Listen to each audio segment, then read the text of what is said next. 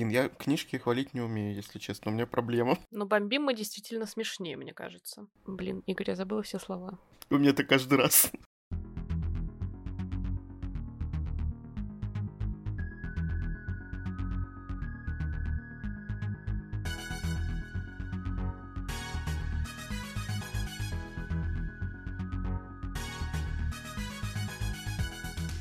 Всем привет! Привет! С вами книжный подкаст Rats in Hats. И мы его ведущие Игорь и Маша. И вот внезапно у нас финал сезона, сезона спешлов, шестого сезона нашего. И как-то быстро так время пролетело, что я даже не заметил, как у нас прошли десять этих выпусков, точнее прошли девять, и сейчас мы в десятом находимся. Сегодня я хотел бы рассказать вам о дилогии, которую на самом деле я читал такое ощущение, как будто очень долго, потому что я ждал выхода второй части. Дилогия это называется «Пески Аравии», автор Хафса Файзал, и первый книга «Охотники за пламенем». Дело в том, что я эту книгу вообще купил, ну, грубо говоря, случайно, потому что я ее добавил в заказ с бумагой, и я понял, что идти в книжный магазин, забирать заказ и без книжки, это будет очень плохо, поэтому я решил доложить ее, попробовать, прочитать, понравится мне или нет, и на самом деле не прогадал, потому что книга мне очень сильно понравилась в свое время, она пришлась мне в настроение, и я прочитал ее на одном дыхании. И очень долго потом я ждал, ну как очень, знаете, я так говорю, как будто несколько лет, на самом деле до декабря я просто ждал вторую часть, и когда она ко мне пришла, я уже понял, что, скорее всего, придется перечитывать первую, чтобы помнить абсолютно все, потому что, когда ты нач- читаешь в настроение какую-то книжку, она может, ну, лично у меня выветрится очень быстро из головы. И, в общем, мне понадобилось еще сколько месяцев, чтобы перечитать первую часть и прочитать, наконец-таки, вторую. На самом деле, очень скучаю по состоянию, которого у меня не было, мне кажется, десятилетиями. Ну ладно, может быть, одно десятилетие, но все равно. Когда ты ждешь выхода любимых книг, очень прям... пылаешь вот восторгом, постоянно воображаешь что-то себе, идешь читать фанфики а, по истории, потому что, ну, просто хочется вернуться к персонажам, которые тебя покинули временно, например, вот как с Гарри Поттером был у тех, кто заставал выход книжек в онгоинге, так называемом, угу. Потому что сейчас у нас столько книг выходит всяких разных, столько книг мы покупаем, просто бешеное количество. У нас с Игорем оно отдельно заслуживает просто внимания нашего, мне кажется, с ним.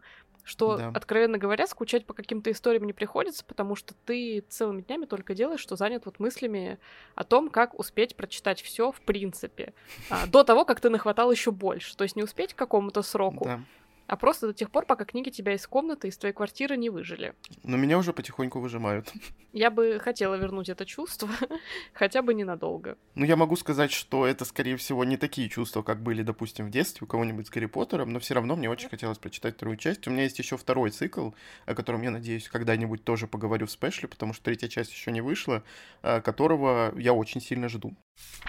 Ну и давайте, наверное, расскажу вам про сюжет, который в первой книжке, вторую вам рассказывать не буду, потому что это будут спойлеры. В общем, у нас есть Аравия, это халифат, то есть, можно сказать, государство, в котором также есть такие маленькие страны. В этом халифате, к сожалению, проблема, потому что из центра Аравии прорастает лес, который начинает поедать земли, города, ну, грубо говоря, людей и деревушки какие-то, и люди туда войти не могут.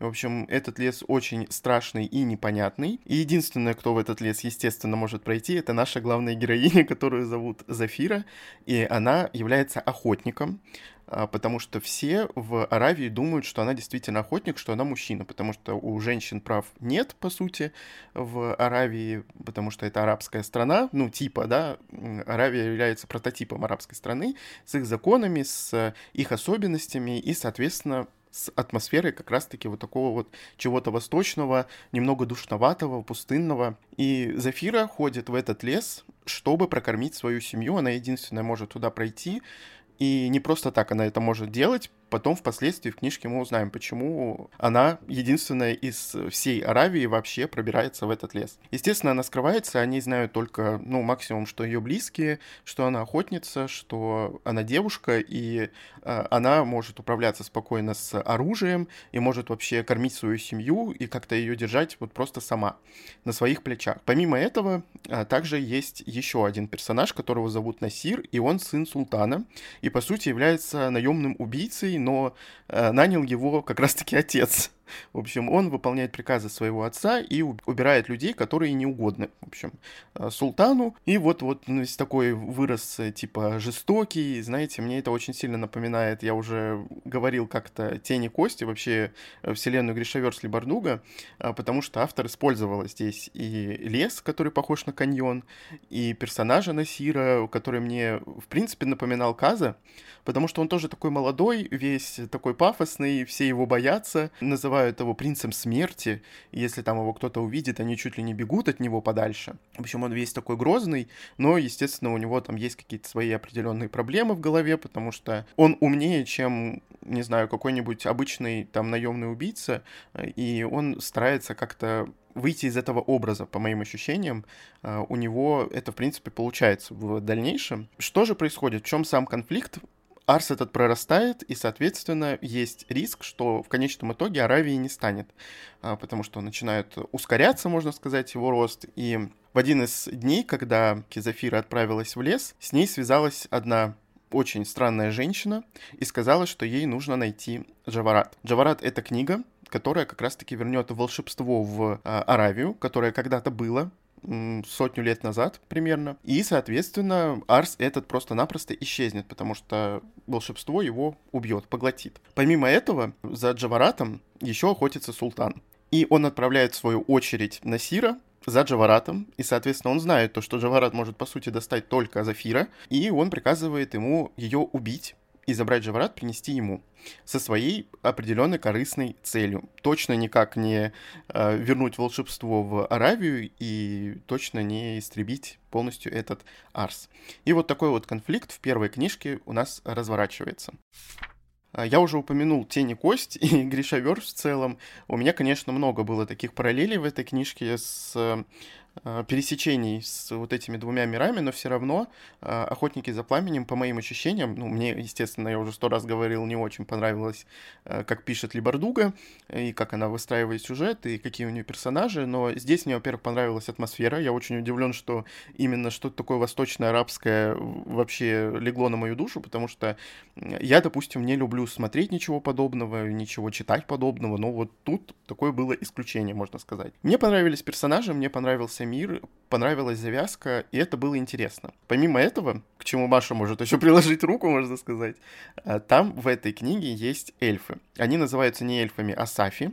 Это единственная, можно сказать, такая волшебная раса в Аравии, и они не фейри, вот, который образ у нас сейчас есть в наших головах, и многие фейри сравнивают с эльфами, они прям самые настоящие эльфы. Единственное, что у них есть, это э, бесконечная жизнь, но все равно они могут, естественно, умереть. Острые уши, они больше, чем обычные люди, и как бы все, и живут обособленно от всего остального народа. Мне вообще по описанию... А, скажу честно, естественно, я не читала, поэтому могу только судить по твоим словам и каким-нибудь там обложкам и так далее. Очень больше напомнила, например, чащу Наоми Новик, потому что там зачин примерно, ну, такой же в плане, что есть некий лес, некая чаща, которая начинает поглощать землю вокруг себя, и внутри нее происходят тоже какие-то страшные, даже заколдованные или проклятые вещи, которые, ну, угрожают человечеству как бы в существовании. Поэтому от этой mm-hmm. чащи нужно найти как бы ее исток и избавиться от него, или что-то там сделать, чтобы этот лес прекратил разрастаться хотя бы, а в лучшем случае прекратил свое существование. Вот этим очень напомнило. Ну и, конечно, наши любимые темы с переодеваниями героинь в мужчин, которые да, качают из книги в книгу.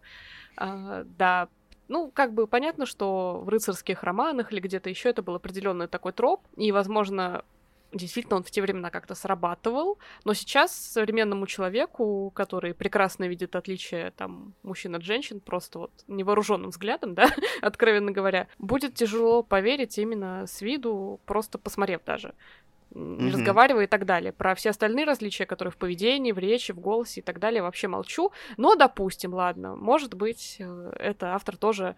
отсылается к канонам тех времен, когда прокатить условно что-то еще могло бы. То, что эльфы угу. есть, меня очень удивило, и то, что Игорь их так описывал, прямо говоря, что это не фейри, это реально эльфы, но ты, да, Маша, да. не читай, потому что тебе не понравится. У меня это вызывает диссонанс, и мне, откровенно говоря, обидно, потому что он меня раздразнил и такой, но ты не бери, тебе точно не зайдет. Вообще, охотника, по сути, никто там и не видел, потому что они знают только о нем, что единственный человек может пройти туда.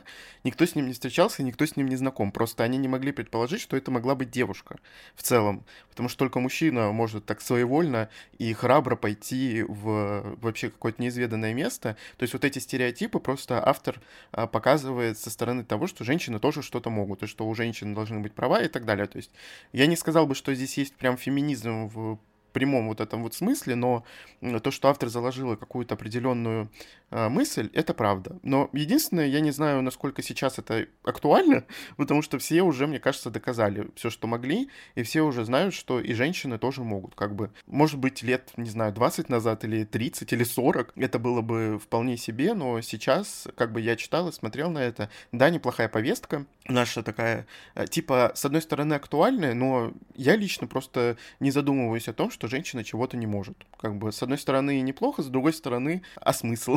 Ну, вот просто показала она именно в этом мире, в таком немножко э, старом. Сейчас же тоже есть такие страны, в которых э, женщина не на первом, естественно, месте, и, как бы, возможно, к этому она еще все это привела, потому что автор такая сама по себе очень колоритная женщина. Я когда, помню, купил книжку, и там на форзаце как бы вот эти вот клапаны, у них же в суперобложках издаются книги, и они с клапаном взяли информацию и запихали ее на, на форзац. И там фотография автора была. Я такой открыл, испугался, потому что меня очень пугает паранджа. У нее просто только видно глаза, и я такой, боже. И еще потом Маша показал, когда, когда открыл, я говорю, я очень сильно испугался. Но она живет при этом в Америке, и да, она чтит традиции своего народа, но, в общем, вот так вот она все это интерпретировала. По поводу эльфов и по поводу того, понравится Маше или нет, это вполне себе типичный Янка Далт. Галимый румфан, как я сказал, про «Из крови и пепла». Здесь это типичный галимый Янка Далт со всеми своими особенностями, которые Машу так сильно могут раздражать. Меня они раздражают только тогда, когда мне что-то не нравится в книге, когда мне либо не нравятся персонажи, либо не нравится мир, либо вообще ничего не нравится, я начинаю беситься. Такое у меня случилось, повторюсь, с Ли Бардуго, но просто я не сошелся с ней, и поэтому все вот какие-то отличительные черты Янка Далта для меня э, прям были бревном, можно сказать, в глазу автора. И поэтому здесь я могу точно сказать, что Маша не тот человек, которому, если понравился там мир, э, то она опустит все вот эти вот особенности, и ей будет приятно читать. Плюс тут есть пафос, и он такой очень театральный, и с одной стороны он может раздражать, и с другой стороны, по моим ощущениям, он все-таки очень органично ложится на эту книгу. Ложится в первую очередь по атмосфере вот этой вот арабской какой-то. Герои так высокопарно иногда разговаривают или говорят, вот прям выходят как будто бы на сцену, становятся на ступеньку и вещают. Вещают не какую-то информацию, я имею в виду о мире, а просто вот такие вот диалоги иногда бывают, как они там расхваливают, или вот тот же принц смерти, он самый такой смертоносный, какой-то загадочный человек, который убьет всех, и который холодный такой весь, и всё, так далее. Все, что мы читали, ну, то есть у Сары Дж. Маас, собственно. Да, такие стереотипы вполне себе обычные, и ничем как бы эта книга от любого другого Янка Далта не отличается, но при этом мне понравился слог, мне понравилась атмосфера, и правда, многие, я знаю, конючили, что здесь не хватает вот этого чего-то восточного, то есть не понимаешь, что этот мир может заменить абсолютно на что угодно, я с этим бы не согласился, возможно, мне и поэтому еще понравилось, что здесь нет какого-то перенасыщения атмосферы именно там какой-то арабской культуры, да, здесь есть слова все на арабском языке, и не всегда там есть сноски, то есть они один раз сноску пишут, а потом ты должен запомнить это слово. И постоянно, как бы, стилистически автор напоминает, что мы находимся в необычном мире, в прототипе арабском, можно сказать. И поэтому здесь есть такие фишки, которые вот меня зацепили, которые мне очень понравились и пришлись в настроение в, в тот момент, когда я читал первую книгу. Конечно, во второй э, части, когда я ее читал, у меня этого настроения уже не было, оно давно улетучилось, но при этом мне было все равно интересно следить за персонажами, за сюжетом. Все-таки мне, правда, нравится, как пишет автор, тем более, что «Охотники за пламенем» — это дебютный ее роман. Не знаю, конечно, сколько там она написала в стол. Вспомним наш прошлый выпуск, и, возможно, она уже давным-давно практиковалась в чем-то в писательстве, но это вот дебютный именно роман, который автор выпустила. И это очень даже неплохо для, правда, дебютной книжки, хоть тут и есть вот эти штампы Янка Далта, хоть тут и есть заимствование откуда-то. Вот Маша сказала про «Чащу», я ее не читал, но действительно это очень сильно похоже. Чем она вдохновлялась, я не знаю, но я увидел все-таки схожесть с «Тенью и костью», с «Каньоном», ну, потому что в него тоже никто не может зайти, там тоже какие-то чудовища кровожадные и так далее. Только «Каньон», по-моему, не разрастается, но я, я, если честно, уже не помню. А тут это как бы все растет. Но я все-таки склоняюсь к тому, что, возможно, она вдохновилась более популярной историей, и поэтому написала что-то такое. Но и, как, допустим, я рассказывал в одном из выпусков, это тоже неплохо, потому что родилась вот эта история, которая мне понравилась. Почему бы и нет? Заимствование — это не всегда плохо, хотя, ну, как к ним относиться, конечно. Ну, справедливости ради, когда ты говорил про условно-арабский мир, фэнтези и так далее, и сказал, что тебе такое обычно не нравится, все-таки, как человек, который с тобой общается, я бы сказала, что как раз эта история, скорее всего, положила начало твоего интереса к этому сеттингу, потому что после этого ты читал еще несколько книг mm-hmm. в таком мире, у той же Ли Арден творчество и что-то еще, насколько я помню, точно не я купил трилогию Довабада. Да, а, так что можно сказать, что это книга в том числе, ну, хотя бы имеет какую-то заслугу в том, что она положила начало твоему интересу к вот около такой литературе, скажем так. Mm-hmm. Скажем плохо, скажем криво, но все равно скажем. По поводу заимствований, это правда, потому что, во-первых, мы знаем, что ничто не ново, все уже условно mm-hmm. придумано для нас, просто какие-то вещи немножко с других углов показывают, немножко меняют местами какие-то вещи в формулах, которые мы давно знаем, немножко изменяют сеттинги, берут из одного и перемещают что-то в другое, из-за чего нам кажется, что вот появилось что-то новое, хотя, ну, это не совсем так будет, но для нас, так как для читателей, которые увидели что-то вот необычное, что-то неожиданное, что-то, чего они не ожидали, они радуются, ликуют тому, что они открыли какую-то новую для себя жемчужину. И угу. есть вот такая поговорка хорошая, «Кради как художник», даже вышла нон-фикшн-книга, посвященная этому, это условно как вот писать, творить, рисовать и так далее в мире, в котором действительно, ну, придумали, сделали уже все, потому что mm-hmm. мы живем не в первый год жизни нашей планеты, скажем так, уже действительно люди за кучу-кучу столетий существования в этом мире сотворили много всего, что потом дошло даже вот до нас до сих пор. Бессмертное искусство, так сказать. Как жить в мире, где есть все, но при этом хочется творить что-то свое и даже повторяющееся. У меня была такая недавно история, что я очень захотела проникнуться глубже миром одной настольной игры, которую я купила, потому что там она основана на мифологии, причем на кельтской. Было очень интересно, и она подана не с той стороны, с которой ты ожидаешь, то есть она м- как бы изменена по воле авторов. Получился из-за этого гораздо прикольнее. Получился новый, другой сеттинг совершенно. И что mm-hmm. вы думаете? Я пошла на книгу фанфиков искать э, хоть какие-то произведения по этому творчеству, и не нашла ни одной, потому что, ну, очевидно, настольные игры не самая популярная сфера у фикрайтеров, чтобы там писать. Mm-hmm. Я не искала там ничего какого-то противоестественного, мне просто хотелось посмотреть, написала ли кто-то, вдохновившись вот миром этой игры, какие-то свои работы. Может быть, кто-то придумал персонажей, может, кто-то взял персонажей из этой игры. Настольной, повторюсь, даже не видеоигры. Но абсолютная тишина, абсолютный ноль. Я еще не искала на иностранных каких-то сайтах. Но в целом я... у меня тогда закрылась мысль, а что если мне бы самой там написать что-то вот в таком сеттинге? Было бы реально прикольно, mm-hmm. но я прекрасно осознаю, что это был бы не мой сеттинг, это была бы не моя идея. Ну, как бы, идея, может, и была бы моей, но мир точно не мой.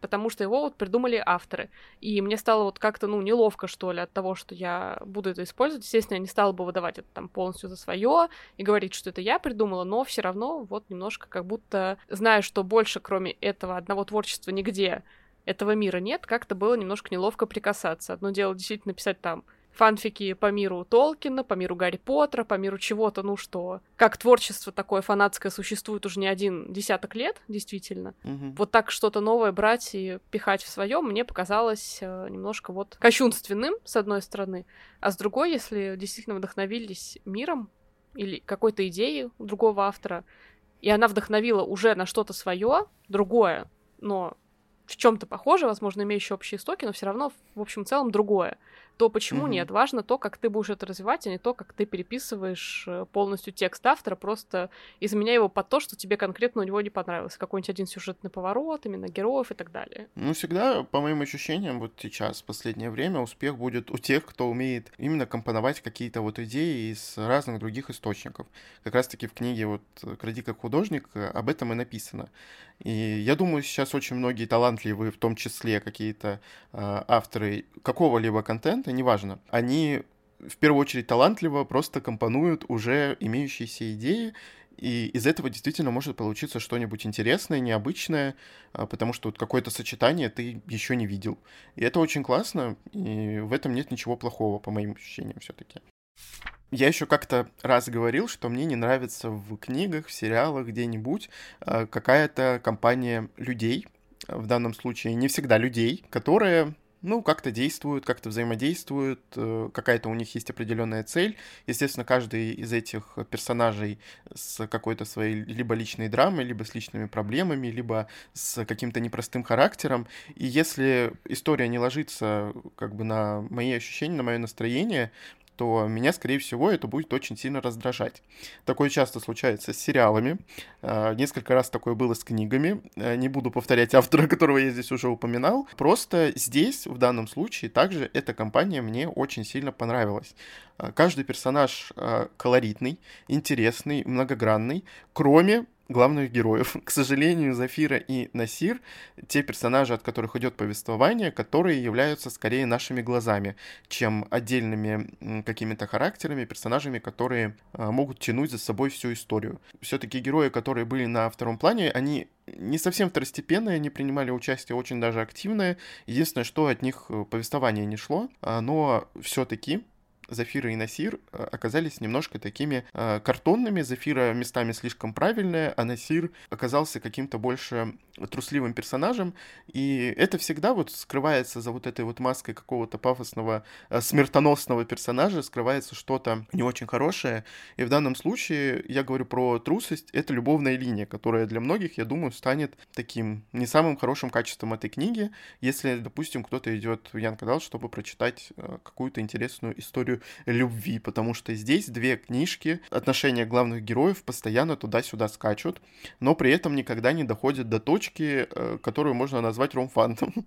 То есть они как действительно как самые настоящие подростки не могут решиться ни она, ни он на какие-то активные действия, потому что боятся то ли друг друга, то ли себя, то ли боятся там признаться в чем-то себе, и это похоже на какую-то мыльную оперу, когда особенно читаешь две книжки подряд, ты понимаешь, что в одной там почти шестьсот страниц, второй там шестьсот с чем-то, и все время автор вот так вот тянет и тянет эту мыльную оперу с этой любовной линией, и как-то так сюжет как будто бы размывается, и вот эти вот пафосные какие-то монологи, какие-то э, выходим, на, ну, становимся на ступенечку, поднимаемся и начинаем вещать, э, или в мыслях, или в диалогах каких-то, э, они могут утомлять и могут быть неинтересными, но мне было приятно при этом это читать, за этим всем следить, э, я чувствовал себя очень уютно в этой книге, в этих размышлениях, в этих мыслях, когда там есть какое-то вселенское зло, ну, точнее, не вселенское, а именно в зло в Аравии, они тут совершенно о другом думают. Как говорится, это тоже такой штамп Янка Далта, когда герои отвлекаются немножко от своей главной цели, но при этом к цели они это идут. И если говорить про главное зло, естественно, самая главная цель — это спасти мир. И эти подростки, они должны спасти Аравию эту, и как бы это все понятно, и просчитать можно с самого, самой первой строчки, чем это может все закончиться. Но меня очень сильно удивила эта книга своими поворотами в первой части, это цикл, точнее, в первой части, потому что повернулось все на сто восемьдесят градусов, вообще в другую сторону, я не предполагал, что все будет так. И там автор сыпала просто поворот за поворотом, и получилось, что обычно, когда сыплют поворотом за поворотами, мне кажется, это перебор. Я помню, читал какую-то одну книжку, и был такой поворот, от которого я был в шоке немножко, хотя он был вполне себе логичным. А потом случился второй поворотный поворот. Я такой думаю, так, это пахнет какой-то дешевизной, потому что автор переборщила как-то. Здесь у меня такого ощущения не было, что автор намудрила, как-то переплела все, как-то сделала ну, неправильно, как будто бы. Я был действительно удивлен. И помимо мыльной оперы, это все напоминало какой-то индийский сериал. Вот столько колоритных здесь моментов, что я реально с теплотой вспоминаю про эти книжки. Индийский сериал, потому что кто-то с кем-то там, какие-то там родственники, дальние, недальние. И все вот это вот какие-то семейные непонятные переплетения, какие-то узы. За этим интересно наблюдать и очень необычно. Может быть, потому что я ничего такого не смотрел в большом количестве и не читал. И для меня, возможно, эти штампы, которые там, допустим, используются в других жанрах, я их не увидел, а здесь воспринял как такую фишку этого сюжета, и поэтому мне понравилось. Не знаю. Думаю, многим в любом случае может показаться, что здесь слишком много, правда, пафоса, слишком медленно, возможно, в каких-то местах развиваются события, слишком много каких-то непонятных связей, странный сюжет и штампы какие-то. Но если оно попадает в настроение, то в любом случае оно читается очень увлекательно. И поэтому Маше я посоветовать это дело не могу, как вы выяснили, и мы тоже. Хоть там есть эльфы, они принимают не самое такое большое участие в этой истории, они есть. Ну, во-первых, потому что они, как сказать, ну, допустим, даже не такие интересные, как фейри те же, у них нет какой-то магии, они просто, просто эльфы, и все, у них просто есть этот образ, вечная жизнь, и, и все. И то есть ради этого я не дам Маше это читать. Потому что она мне скажет потом, что это, это просто ужас. Скажу, что за говно ты мне посоветовал, да. Да, да. Ну, я не могу назвать это говном, даже если посмотреть на это со стороны объективной, вот, уже сейчас, когда у меня вот это настроение ушло после первой книги, потому что это написано все равно неплохо. Это хорошо написано, это хороший представитель Янка Далта. Если человек любит типичный любимый Янка Далт, то, я думаю, вам в любом случае понравится, и будет интересно это все читаться. Особенно еще кто любит какие-нибудь неожиданные повороты. Но при этом логичные. Там нет у меня вопросов к автору. Почему она так сделала, зачем? Ты скорее думаешь, почему ты до этого не догадался?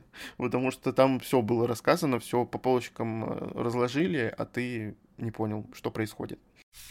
Ну, попасть в настроение, мне кажется, это даже не то, что критерий, а хорошее условие для любой абсолютно книги, потому что mm-hmm. если у вас есть настроение на определенную историю, вы можете, что не всегда случается, поймать это настроение.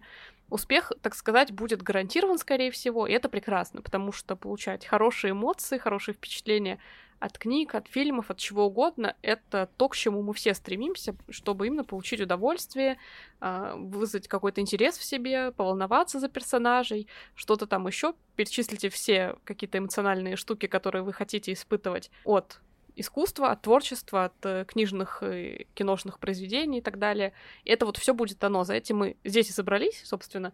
Поэтому я могу только порадоваться, что у Игоря это вышло, и надеюсь, что получится mm-hmm. у вас, потому что а, второе — это то, что история действительно формульная, как и сам жанр, он очень формульный. Mm-hmm. Там есть определенные критерии, по которым эти истории пишутся, для чего они пишутся, даже для кого они пишутся. И бывает, что кому-то только вот такая формула заходит, бывает, что кому-то эта формула заходит по настроению, бывает, как в случае со мной, что мне такое может подойти, понравиться, если это как-то а, необычно обыграно, либо хотя бы качественно написано, где вот эти а, острые углы из скобочек квадратных, каких-то условий и прочего не будут прям выпячиваться из страниц, потому что когда это шаблон шаблоном погоняет, условно, и еще ги- гиперболизированный какой-нибудь шаблон, это будет mm-hmm. для меня лично тяжело, но люди разные, повторюсь.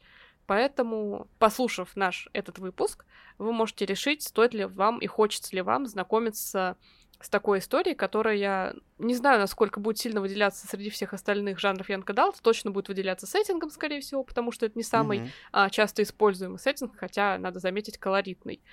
И будет отличаться тем, что, возможно, она хорошо написана, хорошо продумана с какой-то точки зрения, и чем-то еще может удивить, как, например, вот поворотами, про которые Игорь упоминал. Я вообще убежден, что для любой книги нужно настроение, и любая книга может понравиться человеку, если она попадет в настроение. Что бы это ни было. Может быть, я не прав, но у меня сколько раз такое было, и я как бы потом анализирую эти книжки, они звезд с неба не хватают, но они мне почему-то понравились. Тем не менее, мы рады завершить наш очередной, уже действительно очередной сезон подкаста, mm-hmm. сезон спешлов, который действительно получился особенным, как мне кажется, таким большим, mm-hmm. очень разномастным, потому что мы с Игорем впервые так часто прям по очереди строго менялись ролями э, в наших выпусках. Кто-то был более разговорчивым, кто-то слушал «Охотник», но затем наступала его очередь перенимать ведущее слово, скажем так, и уже активнее придумывать, что он расскажет вам про книгу, как он хочет рассказать, потому что когда тебя выручает товарищ, это, конечно, приятно, но когда тебе самому предстоит рассказать про историю, которую читал только ты один, и заинтересовать не только вас, но еще и своего собеседника, который обычно как бы в теме, это тоже своего рода челлендж был. Но получилось интересно, мне кажется, когда-нибудь мы сможем повторить этот опыт, а пока мы уходим на наш традиционный перерыв. Может быть, вернемся чуть пораньше, чем обычно, если найдем какую-нибудь книжку, которая нас вдохновит что-то записать. Мы уже с Игорем читаем одно произведение, наши самые активные подписчики в Телеграме, на которые вы можете подписаться под любым нашим выпуском по ссылке. Угу. Уже знают, о чем идет речь, они догадались. Догадаетесь ли вы, нам интересно. Нам с Игорем пока очень нравится, и мы с нетерпением ждем, когда сможем записать вам новый выпуск уже в новом сезоне. А пока спасибо большое, что слушаете нас, и не забывайте, что после нашего отпуска все выпуски будут в дальнейшем выходить, как обычно, по средам на всех подкаст-платформах. Всем пока. Пока.